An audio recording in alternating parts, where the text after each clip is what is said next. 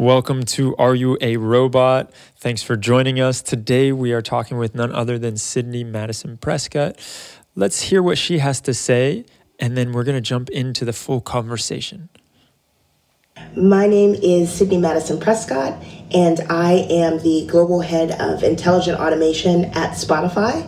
Uh, my team runs the uh, initiative to advance our human workforce within Spotify uh, through the use of robotic process automation, machine learning, and artificial intelligence. Um, and I am based out of New York City. So, before we get into the full conversation, I just want to say a few updates. The first one is that Sydney has a book coming out in March. You can pre order it by following the links below. I'd highly encourage you to do that if you find anything that she says at all relevant today. The other thing that I would say is just a bit of background on what we're doing here with this Are You a Robot podcast and video cast.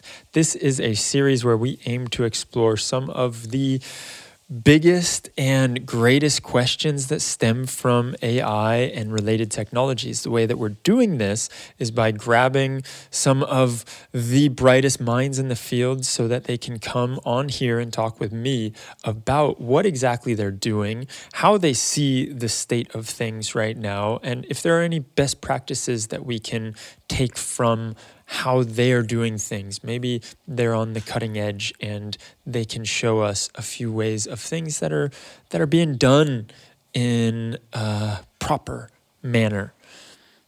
The next thing I will mention is that the conversation doesn't stop here.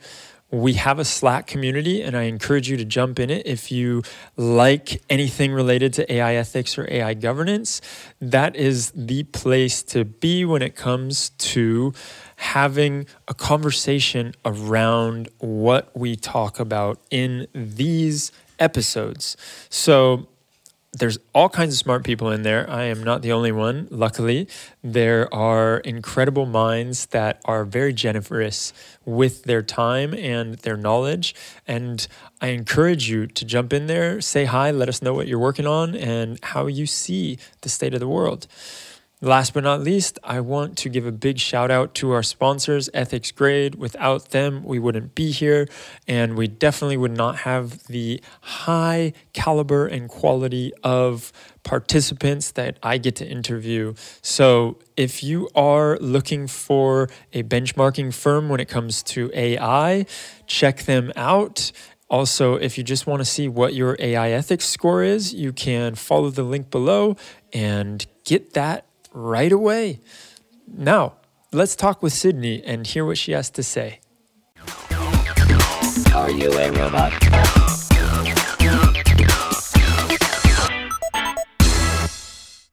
Sydney, it is great to have you here with us today on the Are You a Robot podcast and video cast. I am very excited to dive into so many different questions with you around Spotify and also machine learning, AI, and a bit of ethics too. I want to go down that route. Uh, but I think it would be interesting for everyone out there listening if you could just give us a background, a bit of history on how you came to be where you're at. Absolutely. So I started my journey uh, into technology in college. I was a philosophy major, uh, so I'll, be happy to get into the ethics piece as you mentioned earlier.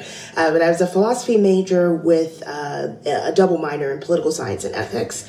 And so I took an internship during my junior year, and that internship was at a financial payments company, uh, specifically within the global software and infrastructure org. And I, I sat within the asset management uh, team and that is really where my uh, my understanding and my love for technology started. Uh, okay. As a result of that internship, I started branching out into hackathons and things of that nature within my university. And then once I graduate, I, I continued the internship uh, throughout junior and senior year. Once I graduated, I was offered a full time position as a program manager. Uh, started out as a uh, really looking at data quality, uh, so looking at disparate systems and uh, looking at the ETL and ensuring that the the way that the data flowed throughout all, all of our complex systems in the company was correct. Um, so I started there worked my way up. Uh, I dived into uh, the more cognitive automation by having a chance to uh, complete a POC. And that proof of concept was about uh, can we impact the workforce through robotic process automation. And so this was a few years ago before uh, RPA was the, the big thing that it is today yeah, yeah. In, across industries. So it was very new. Uh, most people weren't familiar with, you know, what is RPA. Um, and it was, the initiative went very well. Uh, we were able to implement uh, the POC seamlessly and upon having a conversation with the CTO of the company, uh, I became the uh, the head of the global intelligent automation center there. And so my initiative was basically to stand up the infrastructure, build the team of developers that would actually take this technology from outside of our, our small team to the entire enterprise. Um, and that's really where I started. And since then, I have been uh, primarily within financial companies, but my focus has been on innovation and more specifically, uh, more of the, the kind of cutting edge tools such as RPA, uh, diving into machine learning, uh, OCR, which is your optical character recognition, uh, and then also now starting to look at um, some ways that we can leverage AI as a part of that overall intelligent automation stack. Well, I think it would be interesting to look at uh, what exactly RPA is and what the role that you're speaking of, like how this is going to, how or how this does in this moment, how this changes things. And like you said before, there's a lot of hype around it. There's a lot of it's an interesting cutting edge thing. So maybe we can dive into that a little bit more because I know for myself, I was a little bit unclear on exactly what it was and what it wasn't. Absolutely. So when we talk about uh, RPA, it, it, stands for Robotic Process Automation. And in essence, this is uh, software that mimics the exact steps that a human takes when interfacing with a business application or business system. Uh, so you can in essence, you are able to take something that, let's say, a human is clicking through a lot of drop downs, they're navigating through a lot of web pages, they are potentially logging in, logging out of a system, uh, maybe downloading uh, different forms, Excel, etc. We can mimic all of that through uh, the robotic process automation workflow. Uh, and the way this technology works is the software is what we call the robot. And so the robot is designed by a developer to flow through uh, that exact process workflow that the human is taking. Uh, one piece that we do is we optimize the business process. So we walk through during our requirements gathering uh, the existing or the current business state uh, and that process workflow. And as we go through it, we look at ways that we can optimize the process through the uh, the transformation to a, a robotic process automation uh, robot. And through that process, we're able to basically eliminate all of the kind of dupli- duplicative steps that humans take and strip the process down to being extremely efficient. And from there, that developer designs a technical solution uh, around the, again, using that business process uh, and maybe the optimization of that process as kind of the template. Uh, and then that is put into it's designed in uh, kind of a developer studio uh, within depending on the, the rpa tool that you use and from there, we can actually uh, watch demos and cycle through as that developers is building out the uh, the new process, the automated process. Um, and typically, all of these tools, there are a lot of different tools on the market in relation to uh, robotic process automation. A lot of them are third party vendors. Um, some of them are smaller, some of them are bigger. Um, and the, the industry has definitely started to mature so that you do have some industry leaders, some vendors that are standing out, uh, both in terms of the functionality of their platforms, but also the number of clients, uh, the number of, of enterprise level clients that they now have. So it's, it's quite a rapidly expanding uh, field in terms of the, the kind of the vendor players that are in the space. Um, and most companies do, if they're looking to to have a robotic process automation implementation, they typically do that through the use of a third party vendor tool.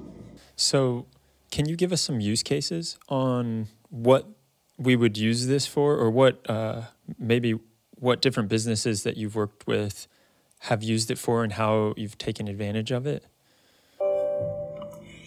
Definitely. So the the biggest use cases that we see today are those that are extremely rules based. So this technology works excellent with anything that is very structured, very rules based and with any process that has business applications that are relatively stable in nature, so don't have a lot of change from month to month or quarter to quarter um, in relation to the user interface or the UI.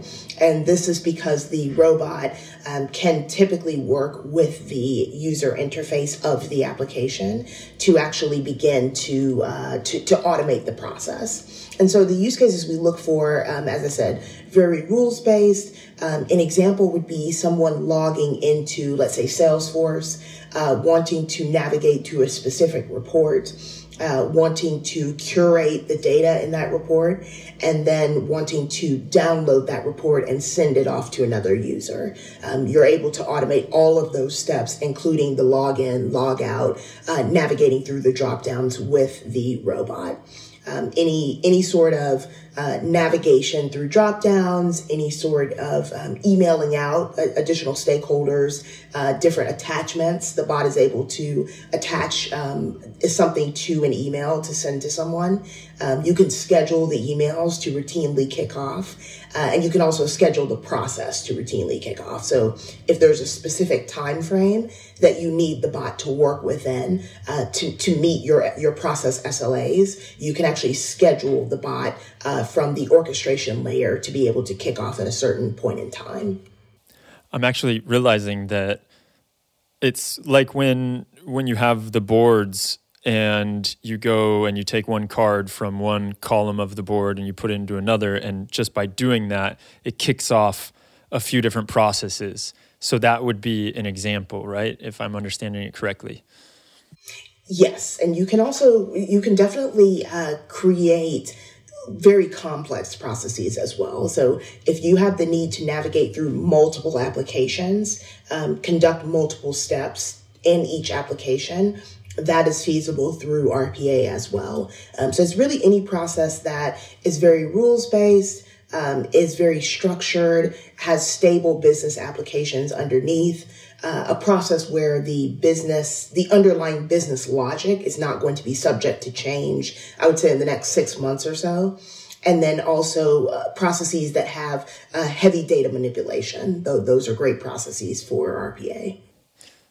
So yeah, I'm realizing like uh, if this then that kind of thing is a perfect example, I, I, guess. And so I imagine a lot of us have been using this and we didn't even realize that we were using it and th- the level of depth that you're going into because you're really your main thing and maybe you can explain this a little more is how can we make the lives of the Spotify employees easier with this technology? That is. So the ultimate goal uh, for any RPA implementation is how can you improve the efficiency of your workforce? Um, and this goes to all of the if we think about it this way, a lot of the processes that we complete as employees, we would never think to automate those processes at an enterprise level. Like we would say, I'm not going to automate somebody's daily routine to, let's say, download a specific Excel file, right? Or and manipulate that data. Um, but what we fail to realize is those processes are extremely tedious and they take a lot of time away from our employees being able to do more value add work, uh, work that actually requires more cognitive thought from someone.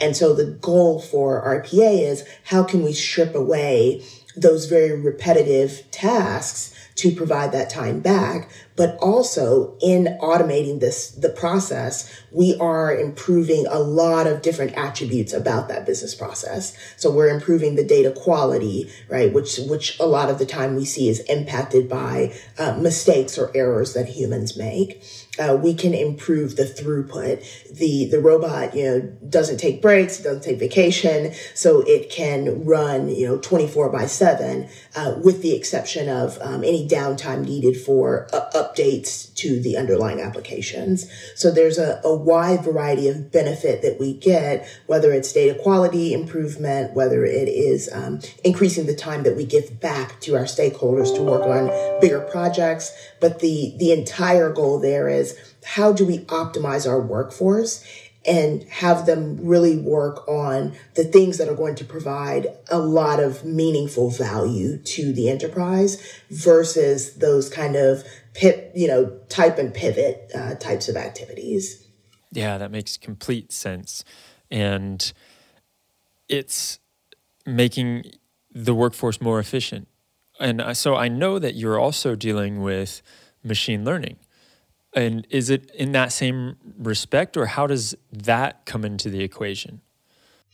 Yes, so we're starting to look at machine learning um, very specific to our uh, OCR initiatives. So we have a lot of initiatives where we are looking at uh, RPA is very good at automating processes that have machine readable data. So data that is very structured in a specific format that the, the bot can navigate to. Um, it is not adept, however, at uh, addressing any processes that do not have, that have unstructured data. And so this is where the machine learning comes in. Um, we are able to help the, the robots, in essence, to understand that the data that they typically would not be able to understand. So um, going back to that rules based, if it's structured, the bot has a very easy path if it's unstructured data, the bot has a hard time being able to understand that and to um, to basically run through the process.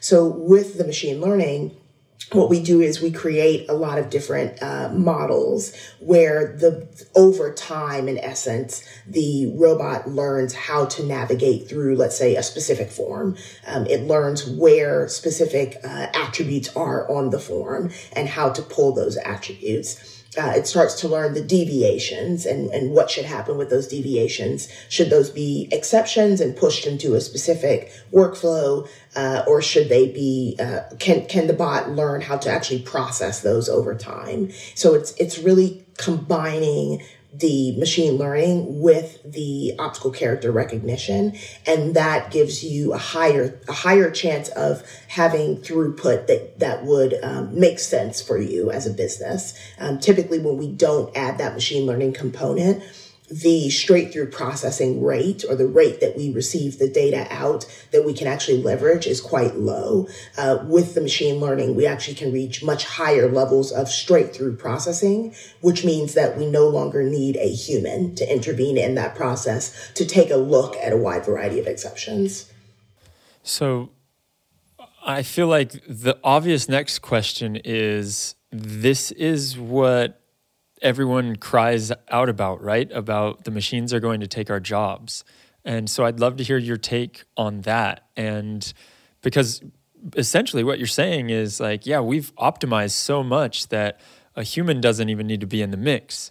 But I also hear you saying that we're making sure that the humans aren't doing this because it's tedious, it's repetitive, and they don't need to. So, how do you balance those two? Yes, that's a great question. So the uh, sadly, I, I, think there has been a lot of hype around the machines taking over. Uh, you know, whether it's I've read articles, I've seen videos, you know, and it, it's always you know this is a threat. Automation is a threat. But we know, as we've seen through all of the the uh, kind of industrial technical revolutions, we as humans can leverage these new waves uh, of innovation to actually almost augment ourselves. I mean, if we think about it, we've already augmented our ability to travel faster. Um, we've augmented our ability to speak to one another, right? We're, we're speaking in different locations, right? So we're, we're augmenting our abilities as humans in a lot of different ways. And I see robotic process automation, um, and intelligent automation, which is that entire tool stack as the next wave. And we, we always hear a lot of people are starting to say like the fourth wave, right, of, of the industrial revolution. Um, and that is because rather than looking at the this type of automation as a negative, we're looking at this type of automation and we're saying, wow, imagine the potential that humans have if they no longer have to sit there for hours and do these tedious things.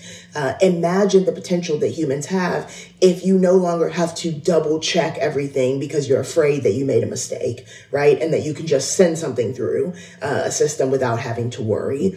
So it's lifting the worry. Um, it's lifting the the challenges that we have. You know, as humans, we we know that we are not perfect. We know that we make mistakes but we're able to basically augment ourselves with this technology to say, I know I make mistakes, but I have a tool now that can make less mistakes than me, right? And I can, I, all I have to do now is simply look, you know, double check the machine to make sure that it's functioning as it should. But even that takes me less time than manually going through myself and actually completing those tasks. So it's, it's less of, in my mind, a replacement of humans and it's more of an augmentation of humans. And we're, we're even seeing that a lot in the there's a huge movement for citizen development and citizen development is uh, where we have business stakeholders that actually learn how to build their own automations and those stakeholders then are able to basically automate all of their very low level um, kind of um, low hanging fruit processes but through that again what we're doing is we're saying here is a tool for you. Like each each employee here is a tool just like you use excel just like you use word um, here is a robot. And this robot you're going to be able to leverage it uh, again in the same way that you leverage all of your kind of office suite products or other applications you use to make your work easier to make your life simpler on these uh, more tedious tasks so that you can actually pivot to the things where we really need a human right in the loop. Like we really need a human to uh, to talk through you know whether it's presenting something whether it is um, diving into thought leadership. Like that's really where we need humans to provide their input and that's where the true value from the human uh, in, in that process comes rather than taking that same human and saying like well, instead of focusing on thought leadership, focus on, you know,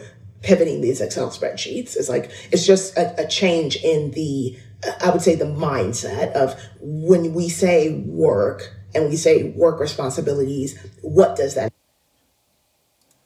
Yeah, that's such a good point. And I think it's actually perfect to talk about one of the other guests that we had on. Actually, we have we've had two that were uh, we talked a lot about how music right now has gone through that very same shift of being augmented, right? And first, it was just like you can think of an instrument as augmenting our musical capabilities, and then when it was the um, the gramophone that augmented things, and then you have electronic music that augmented us, and now uh, one of the past guests that we've had on used and a machine learning model to transform his favorite playlist of ambient music, and it learned from all of the uh, the music on that playlist, and then it creates, it spits out a ambient music MIDI file after it, it went it goes through the machine learning model and he gets to decide as the musician what sounds he wants to put as the file. So it's not like there's a human that's totally out of the loop because he still decides on what sounds good to his ear. It's not like a, the machine learning model fully creates that music, which there are uh, models that can do that. But his whole argument was very much like what you're saying is that it's augmenting his creativity. And maybe he doesn't use the whole song, but he can grab a little piece of it and then put it with a few other pieces. And that's where his creativity comes into play, as opposed to just putting out, putting music through the machine and then letting the machine dictate everything. So I find that fascinating. And I uh, also think it's, it's perfect considering you are working at Spotify and I wonder about those, though. I mean, this is just this just popped into my head, being that Spotify is uh, a streaming platform, and I wonder in the future about how if we get to an age where a lot of people are doing things like that, or they're just making their own music with a machine learning model, and the machine learning model puts out the music and then someone puts that on Spotify and it goes and gets millions of plays, who actually owns that? Right? Like who should Spotify pay that musician for just putting it through a machine learning model and so that's a that's an interesting one to ponder and I've actually talked at length um, about that with a few other guests and it's something that is undoubtedly going to happen right? And it's it's probably already ha- you may know better than I do. It probably already does happen, and so that's something interesting. Then maybe now this is a good segue, and we can pivot a bit more into Spotify and and how Spotify in general is using the technologies of machine learning and, and AI. And I know that there's a lot of machine learning going on with the analyzing of songs, right? And then for the playlist generation, there's a lot of uh, what is it, the for me uh, or discovery? I can't remember which one it is, but there's like playlists that I'm constantly getting on my front page of Spotify, and they're machine learning made playlists because of the songs that I like. And I'm just wondering, are there other ways that Spotify that you can tell us Spotify is using machine learning that might surprise us? So I, I can't get into like this deep specifics, um, but I, I can speak to the ways that my team is planning to uh, to leverage uh, machine learning. So one of the big initiatives that we are um, hoping to pilot this year is when we have robots and it could be any process if it's a treasury process a tax process fp&a etc um, but that process that that robot for whatever reason fails right typically what we do is we have a human go in and review the failure and say what happened right? It may be system failure um, it may be a business exception that we did not handle properly in the design of the robot but there's a, a lot of different factors there as to why the bot would uh, for whatever reason not work as expected. Mm-hmm. so one of the big things we're thinking through is oh well that's still very manual like that that effort to say like why did the bot not perform as expected and what we'd like to do is focus on actually having the bots recognize specific errors and be able to actually um, come to the ability to basically say okay i'm going to troubleshoot this myself as a robot i think that this problem is you know problem a and I have three different ways that I can solve problem A. Let me go through and let me try each of those potential solutions, one, two, three. And if one of them works, great. I notify a human that there was a failure, but I chose option three and the process continued. If mm. I go through all three options and none of them work, I, it still hasn't fixed the problem, then I, as the robot, create a ticket for a human to look and the ticket will say i as the robot i tried i saw this error i tried these three uh, troubleshooting uh, aspects that none of them worked so now i need a human to assist with this and the goal there is as the robot starts to run through processes and it starts to in essence see different errors it's going to learn from those errors what potential yeah. troubleshooting methods it can use. And so, th- and through trial and elimination, each bot would say had three different uh, troubleshooting measures for every error. Only after it's tried itself to rectify the issue would it notify a human. And the goal there is again, how do we decrease the amount of time that we as humans are spending on time consuming efforts? So if the bot fails and it can fix itself, that saves our team from having to dig through the exactly. code, having to look at, you know, whether, you know, what happened, is this something that we didn't design it for, etc. Yeah. Um, so that's one way that we are, it's a pretty unique way, but it's a way that we're looking at uh, self-healing bots in essence. So can the bots actually heal themselves without uh, us be having, you know, human, human involvement in that process? Yeah, it's basically you're taking the base level of the RPA and then you're throwing machine le- learning on top of it to make sure that you get that extra added bonus. And I find that fascinating. And it really is nice that you have this option of the machine learning telling the human, hey, it came to me having to write up a ticket because I tried all these other ways and they weren't working. And so now somebody has to go play Sherlock Holmes and figure out why something broke.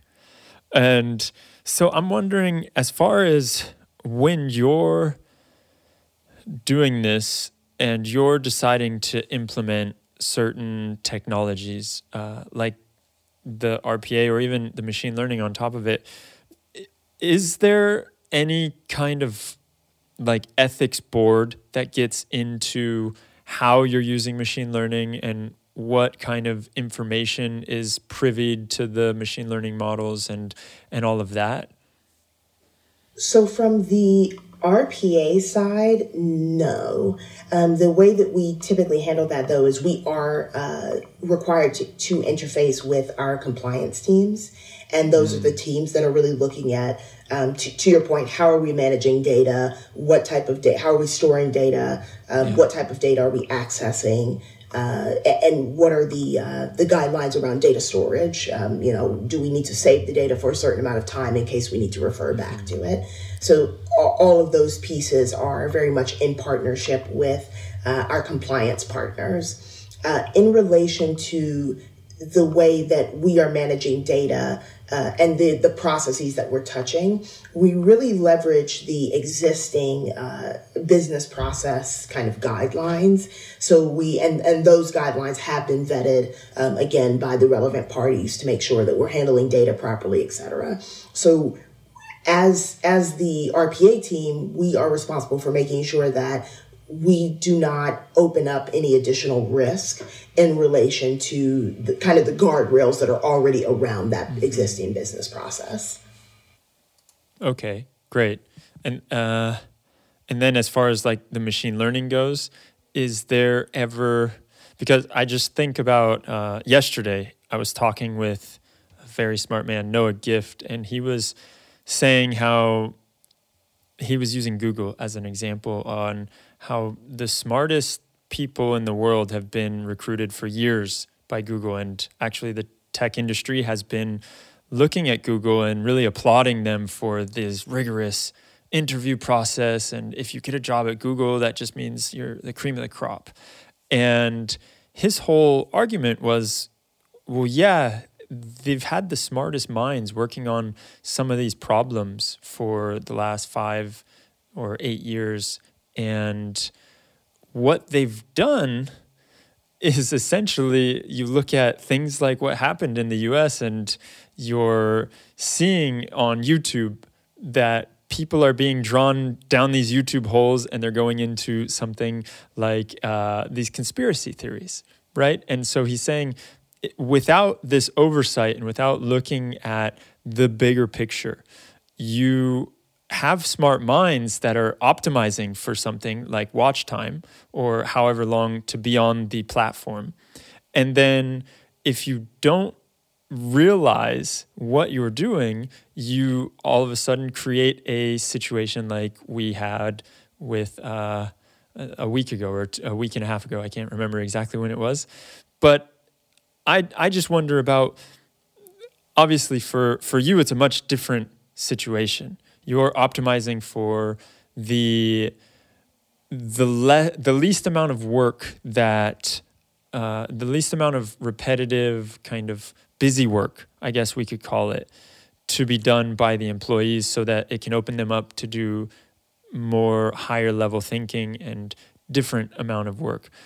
Uh, I still wonder on that is there any is there anybody that comes in and says are we sure about this goal? Are we really needing to like go for this? Is this a, a good intention? Or is that something that is is more just sp- spoken about or not spoken about uh, between the employees that's a great question. So we definitely have those conversations. They typically are questions. Uh, they're typically conversations at my level, so the senior leadership level, uh, talking through to your to your exact point do we need to do this? Do we need to automate this? Uh, what are the potential ramifications of, of going through with this automation? Um, is this something that is going to serve the the community, right? The internal community. Yeah. Um, what are the what are some of the ways that we could predict that this could have the unintended right um, impacts exactly. of this automation so we definitely have those conversations at the i would say the very beginning of the project um, and then also mm-hmm. as we walk through the process we we look at everything that the developer is designing and what we're looking for is we're looking for uh, any sort of unintended results that could come out unintentionally from the way that the solution is actually designed. Uh, um, and then, of course, we also look at uh, any elements that we think could mean uh, that it's a malicious actor. So we do all of those things both uh, at the beginning of the process during the requirements phase and the documentation phase, but also throughout the uh, SDLC, the software development lifecycle. I would say for the other, uh, you talked a, a bit about technology and you know, the smartest minds. I, I think there's been a lot of pushback on that because we have seen that the technology sector as a whole um, has a kind of a diversity and inclusion issue. And, and so there's been um, arguments that they're the smartest minds, but they're the, they're being cherry picked, right? Like yeah. they're the smartest like male minds, right? Yeah. they're the smartest, right? like non-minority minds. Like they're not. Exactly. It, it's not a true depiction of the smartest minds, right? So. Hmm. That and, and, there's been a lot of research on this where, where it's you know a lot of um, kind of researchers are starting to say that could that is most likely leading to a lot of the negative impact that you see when we see the gaps in in the way that the thinking is is produced because we don't have uh, uh, we're not we don't have a um, homogenous way of looking at the world as individuals. Mm. and we have to make sure that we're including a little bit of everything.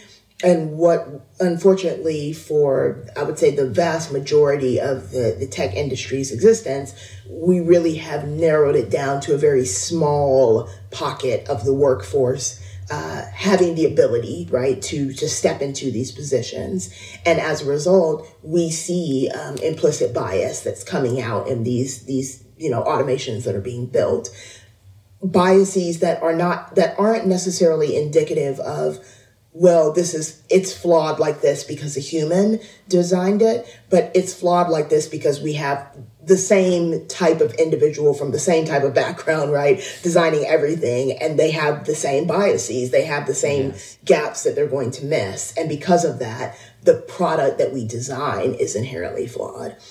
Do I think that there will always be flaws in things that we design because we are humans and we are flawed?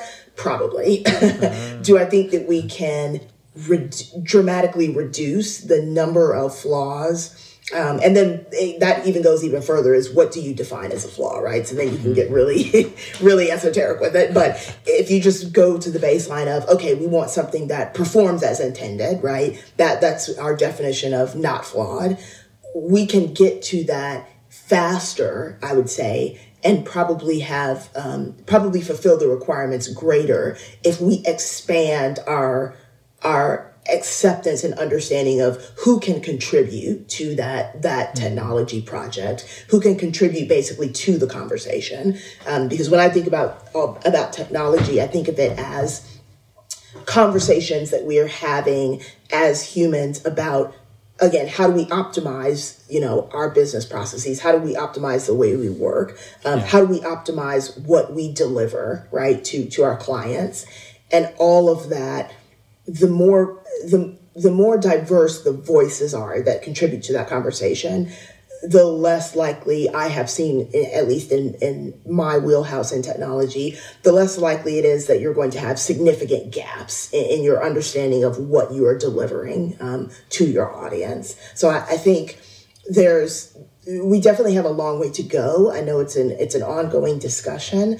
Um, I know there are a lot of initiatives that are out there. To uh, there's a lot of STEM initiatives, yeah. STEAM initiatives uh, to introduce more more women into technology, uh, more diversity in terms of ethnicity. So there's a yeah. we have a long way to go, but the projects and the companies that I have seen flourish the most in terms of technology are truly the ones that embrace that kind of diversification of almost like the minds that are that are allowed to contribute to the conversations.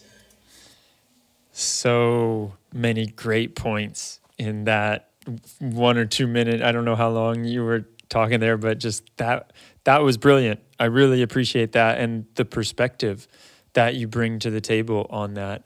Um, i, I want to I was trying to remember what exactly the statistic was that I heard, but it, it goes in line with what you were saying. And it was something along the lines, maybe you've heard it or seen it too, where it's like the, the countries that are being led by women are being led in a much better way. Uh, there's actual statistics behind that. better way is very broad, and I know it's absolutely horrible, especially for the data people that are listening. But uh, I I find that just to go right in line with yeah we need more inclusion and that's something that we've talked about quite a bit on this show and we need better data from all over not just from a certain subset.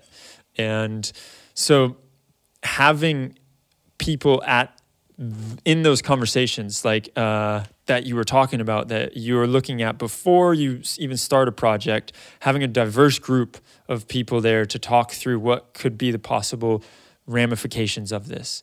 What could be some unintended consequences? Then i i think that is so important and so huge and sadly it's not seen enough or if it is being done it's just kind of as lip service sometimes so i think that is a it's a crucial piece of the puzzle and I think the first question that I wanted to ask on, the tail end of that is is that something that happens all throughout Spotify when any initiative is is being brought to the table? Uh, and then the next question that I wanted to ask was, what and how are your thoughts? Because I, I imagine that you've undoubtedly had or someone has brought up at these conversations um, the idea of auditing the algorithms and auditing the machine learning and auditing the systems that you put into place just to make sure that everything is falling in line and you get somebody uh, from outside to look at it. And I just mm, thought of that because one of the last people that I uh, interviewed does that very same thing. And so the first question is is it something that happens at Spotify and, and is it a company wide cultural thing or is it just your team? And then what about audits? Uh, yeah, two great questions. So in, in terms of the um, the company wide, yes, like we are very strongly ingrained, um, and and it's not just lip service in relation to uh, diversity and really opening ourselves up at that kind of requirements gathering phase for um, differences in thought, differences in, in approach. Uh, we follow the agile methodology, and part of that is that we really want everyone to weigh in. Um, and, and, again, the the diversity and inclusion part comes um, at the very beginning. Like we have a strong push uh, at the beginning, you know, as before anyone even enters the company to make sure that we are uh, a, a more inclusive company. In, in relation to how we enact that, um, again, it, it's it's really a culture of anybody can contribute. Uh, we don't have hierarchies where it's like, oh, well, only the leaders can contribute or only this person nice. can contribute. Everyone is on the same um, footing in terms of being able to contribute, being able to say, well, what about this, right? Uh, being able to poke holes in, in something that someone has suggested, right? Because at the end of the day, it, it's pushback, but it's positive if it nets positive outcomes for mm. for whatever we are attempting to deliver um, and I, i've seen it work really great just in terms of really appreciating everybody's voices at the table. Um, and I've, I've seen that throughout working with um, a large variety of teams across Spotify. So I definitely feel that it's a, a, a cultural thing because we are we want to be agile. We want to um, celebrate failure. We want to be able to learn from our failures rather quickly. And so we're very open to brainstorming and, and coming up with different ways of, of executing something and then um, talking through which, which route we want to start with. Uh, and then in relation to um, the audits, we're very big on that as well. So we have audits that happen throughout the year. Um, mm-hmm. We audit ourselves as well, just as inter- internally. Oh, uh, nice. We do different samples of projects that we have um, executed. We sample the outputs and we, we just randomly sample the outputs of every process. And what we do there is we do a full check to see does this output match what I what I expected the bot to actually produce? And then on the flip, and that's just the internal team conducts those on a monthly basis, those audits. And then the other part piece of the puzzle is um, the additional audits that our compliance team does, and then also additional uh, external audits. So we have, I would say, a, a very um, heavy auditing uh, schedule and it's it's very robust because again it's from the internal team itself. It's from the the team that sits outside of us which is uh, the internal audit team. But then there's also external audit as well. So we really have three layers which makes it a, a more holistic approach i think to making sure that the automations that we are building that they work as intended and that the outputs are what we expect them to be. Yeah i think robust is a great word for that because it seems like you're policing yourselves, but you also have two others that don't necessarily have a horse in the race to come and make sure that everything is also going as planned and uh, and so and it, correct me if I'm wrong. Then I understand that's kind of company culture standard also. Very much so. We're we're very much driven to uh, pr- make sure that we are producing anticipated results and and, be, mm. and, holding ourselves accountable i think is a bit is another big piece. Every team that that i have worked with and teams across spotify really do hold themselves accountable for what's delivered. Um, and that's done a variety of different ways but in essence it's it's about really internally checking what your team is producing and ensuring that you we don't bake in our own uh, assumptions about what's being delivered because I can say, oh, I delivered a perfect product, but then my stakeholder could say, no, you didn't mm. because you missed half of yeah. the requirements that I wanted, right? So it's about really listening, really receiving the message of, am I truly delivering what I was expected to deliver, right? Um, are my stakeholders happy, whether that's internal stakeholders, external stakeholders? And how and the biggest piece and this is very much company culture how can i continuously improve how can i mm-hmm. continuously improve my partnerships how can i continuously improve what my team is is delivering um, and how can i continuously improve the partnerships that, that I have with my team members so that we can be a high high performing uh, team within Spotify. Excellent. Yeah, and I know that Spotify is quite well known for its two pizza box engineering teams and uh, and the engineering blog is very transparent. When there are problems they make sure to show the world hey here's how we we fixed this. And so i applaud spotify for doing that. I i wonder i you see i uh, probably behind me that I have a guitar. I have some music on Spotify, and I am asking for a friend. What do I got to do to get the algorithm to pick up my music? uh, actually, it's. so, so I I don't. I'm, I'll be completely transparent. I'm not really in that wheelhouse. I do know that it has to do a lot with the number of. I, I know that it has to do with the number of plays. Like basically, like mm. in essence, the more plays that people have because the algorithm is basically picking up personal preference right mm-hmm. so the more people that listen to your music and say oh that that's my personal preference or they listen to something that is tangential to your to your music mm-hmm. and then they get a recommendation like oh you should try this music as well so it's really about what are people listening to and if it's something that's similar or if it's if it's your exact music that's kind of what like it's it's basically learning preference in in in uh, at, at the end of the day so it's it's kind of what people prefer is what's actually driving what is recommended yeah, it's a bit of a side note and a tangent, but I put my music up. My, my wife and I have uh, a group together, and we put our music on Spotify in like 2015, I think. And after a few months on the platform, all of a sudden we had thousands of plays.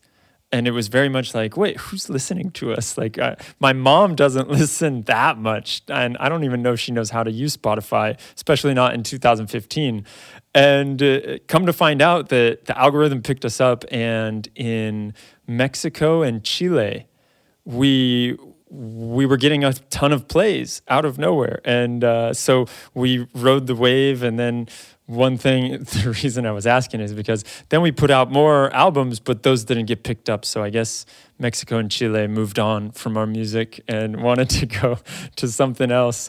But i uh, i i think about that. And i think there's an interesting question there too as like being an artist luckily i have this great job where i get to interview uh, people like yourself and so i don't fully depend on my income from Spotify. Um, but for if I were someone who was fully uh, living the artist life and being a musician, trying to dedicate everything to that, I, I remember feeling very much like I had no say in what was going on. Like I would put something on Spotify and maybe it would go and maybe it wouldn't. And it was uh, it was like I would do the same promotion beforehand and afterhand for both. And then some of them just got picked up and others didn't. So I remember thinking, wow, that's that would be very hard if it were my only source of income. And there's a whole nother ethics talk that we could get into there. I know it's not your your wheelhouse, so I want to stick to what you uh, feel more comfortable talking about. And I think that the one of the final questions I have for you is jumping back to what we were talking about in the beginning and the machines taking over these lower level tasks eh, so that we can have humans do other things. And I'm wondering, in your eyes, what do you see? What tasks are humans always going to be involved in? Like, as, and especially because you're kind of on the bleeding edge of this and you're seeing what is going uh, if it's not already gone in Spotify, maybe in other companies they still have these jobs or these roles or whatever, uh, or these tasks. And maybe even at university, they're educating people on how to do these tasks. But really, when you get into the workforce, those tasks don't need to be done because of things like the automation. And so, what as someone maybe speaking to people that are are in the workforce and or they're trying to reskill or maybe they've been affected by covid and they want to get out there and do something different what would be a good path to go down that will assure these automation the automation isn't going to affect us? Well, it's interesting because I think that all of the fields, like I, like I said, I, I work uh, within the the financial engineering team, but there are so many other fields, um, including like HR, legal, um, and others that I touch with my work. And what I've seen is those jobs aren't going away; they're simply changing. So we still need lawyers. We still need mm-hmm. HR professionals, right? Like, I don't think those jobs are ever going to go away. I think the essence of what those jobs entail changes, mm. right? So it, it may entail less, again, of that pivoting back and forth, shuffling papers type of work and more, you know, strategy, strategy, like strategizing new approaches, strategizing new products, um, being it. Those are things that we we can't take that away with robots, right? Like mm-hmm. those are things that we need human intellect, uh, in essence, to be able to provide to us. And I, I see that across different industries where, again, the robots are more augmenting what humans are doing and that is changing what the job responsibilities are mm-hmm. but it's not necessarily changing the fact that that that job still exists. It just exists in a different now it exists in a different capacity right? So now you may learn less about um, excel macros right? When you go into let's say an auditing uh, firm and you'll learn more about rpa you may learn how to build your own robot to be able to to do what the macro was doing. So there i think it's going to be ups like whatever role you are in, and regardless of industry, every industry, as I said, from legal to uh, to finance, it's less about being worried about whether your job will be taken away, and being more open to learning the technology because I, I think that's where we're going. We're going in a way where humans will have to be willing to upskill themselves and be ready to upskill. Um, and we're, we're seeing that with this big citizen development movement. Um, that I spoke of earlier, where it's all about okay, we're actually going to train business users to build their own bots. Mm-hmm. That doesn't take away their job; it actually enhances their abilities because now they're they've been upskilled on how how to build a robot they can, in essence, build out their own kind of low level processes without needing to rely on an IT team. And that opens up a, a world of possibility for that individual and for that team. Um, and, and that's knowledge once you learn it you can continue to build upon it. You can take that knowledge with you when you go somewhere else and, and say like, mm-hmm. oh, actually I know I know RPA, like even though I'm an accountant, I know RPA, even though, you know, I I work on a tax team.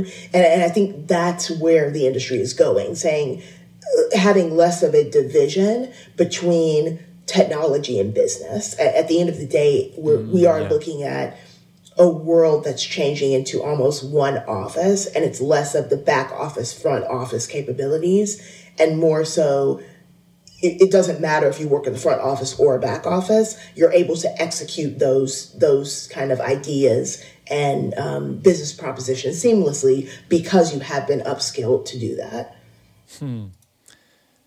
yeah fascinating and I, i'm i realized i totally like went down the the route of saying that jobs are disappearing and the automation is taking over when and I just at the beginning of this uh, I completely agree with you that it's not necessarily as doom and gloom as uh, you may hear in the news. And I appreciate that perspective of saying yeah this is something that we're going to need to just familiarize ourselves with so that we can get better at getting rid of those tasks.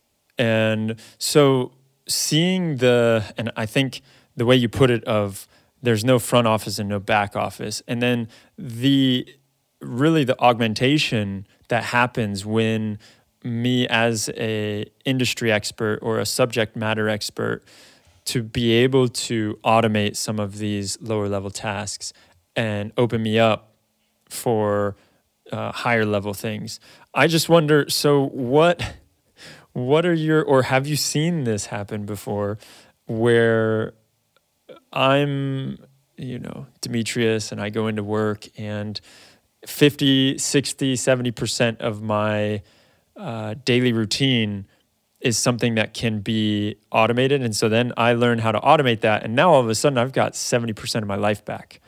And so what do I do? Do I just like work just as hard? Like I uh, I work that 100% and then I have to figure out things to fill that time with and like how have you seen that transition happen when people basically get pieces of their life back and then what do they start to focus on? Maybe you have some some stories around that.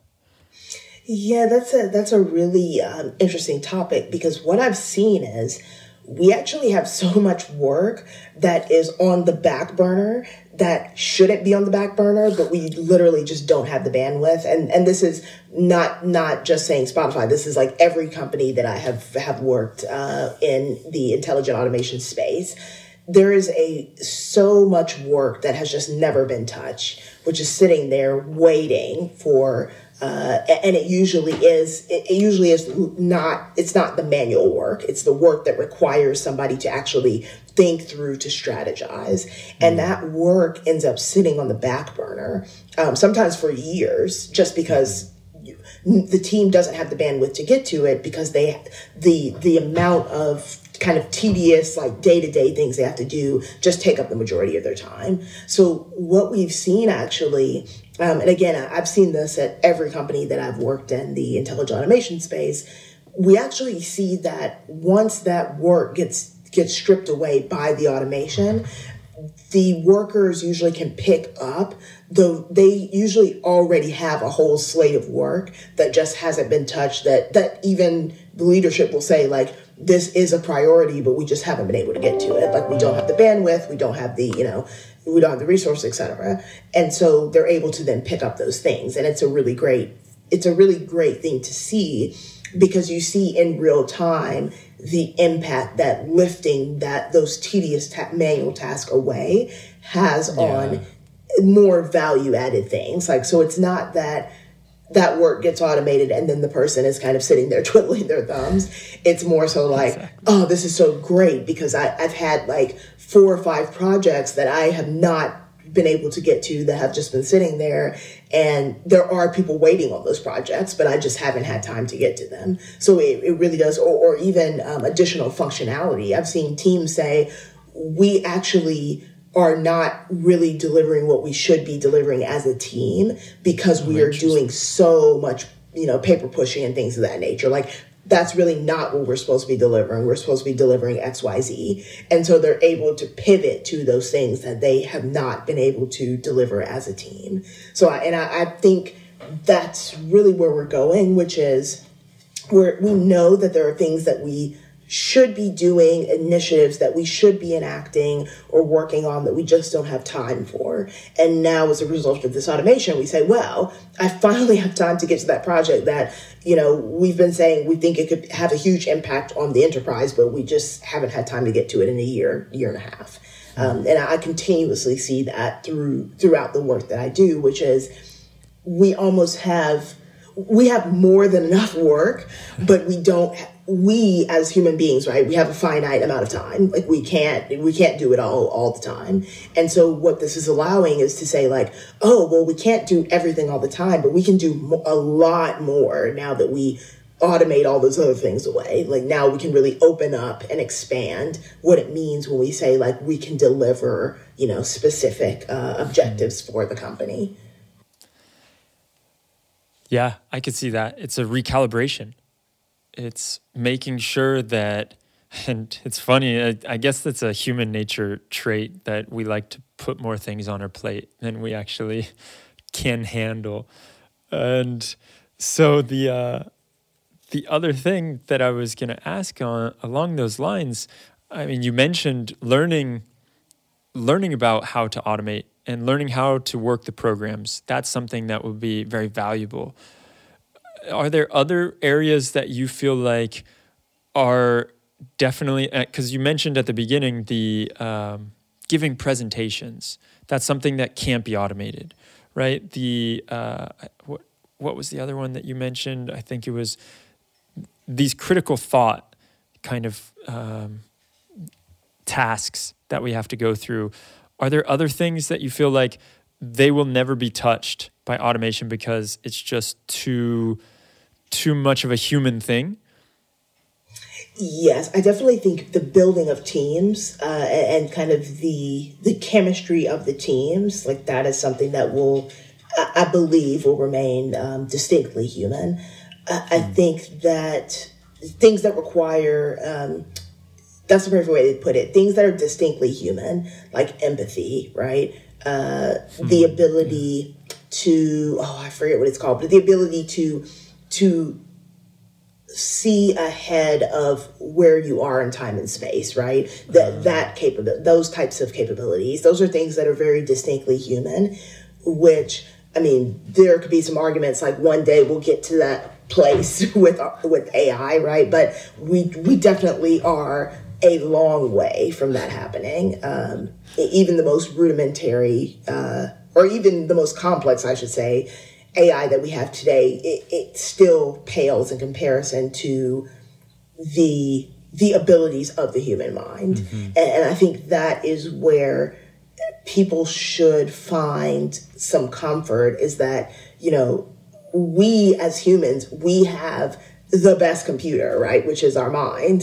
Mm-hmm. so knowing that, it's like, oh, okay, but I, I can actually augment that computer with these other kind of more primitive computers, which is the robots, the, you know, the AI, the machine learning. Um, and, and that's how I think of it. Like there's so many things that are just uniquely human that we may or may not ever be able to automate, but that's okay because there's a lot of things that we can automate and take off of our plate. So it's it's uh, it's kind of satisfying because I, I, think there is definitely a balance there. There's definitely a, a cadence where we can say, here's the things that we do very well as humans, whether it's empathy, whether it's again um, understanding like time space recognition, like all of these different things. We can do that.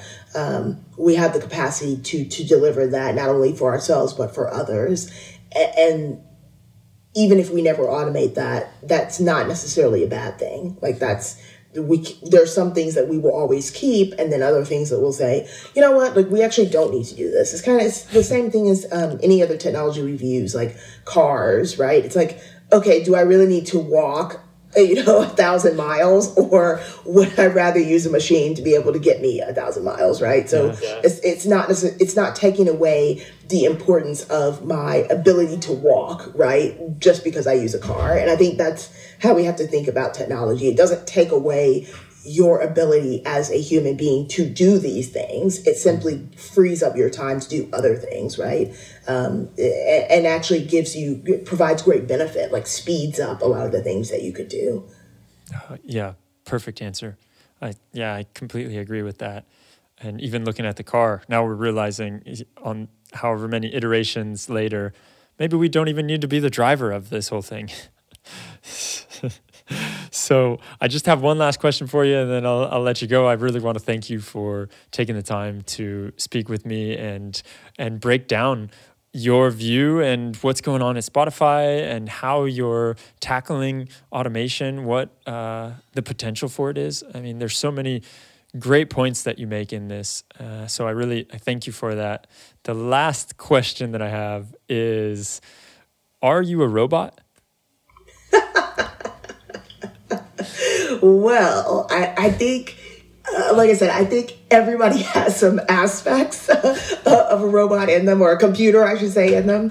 Uh, I myself am not a robot, uh, but I, I do enjoy kind of my my space, my time, and and being able to to kind of be at the forefront of this this type of automation um, is really interesting because it does bring up a lot of ethical um, questions. It brings up a lot of questions about what it means to be human. So there there's a lot of things that are built into it, which are um, really fascinating, to be honest. And I genuinely love this field because it's it's rapidly expanding, but it's also bringing up a lot of um, important conversations that we need to have around how do we move forward? Um, how does humanity move forward and continue to uh, embrace technology and, and, feel less threatened by technology, but also embrace who we are and, and in knowing that technology isn't going to answer all the questions, right? Like there, it's never going to be the the ultimate solution for everything, right? Like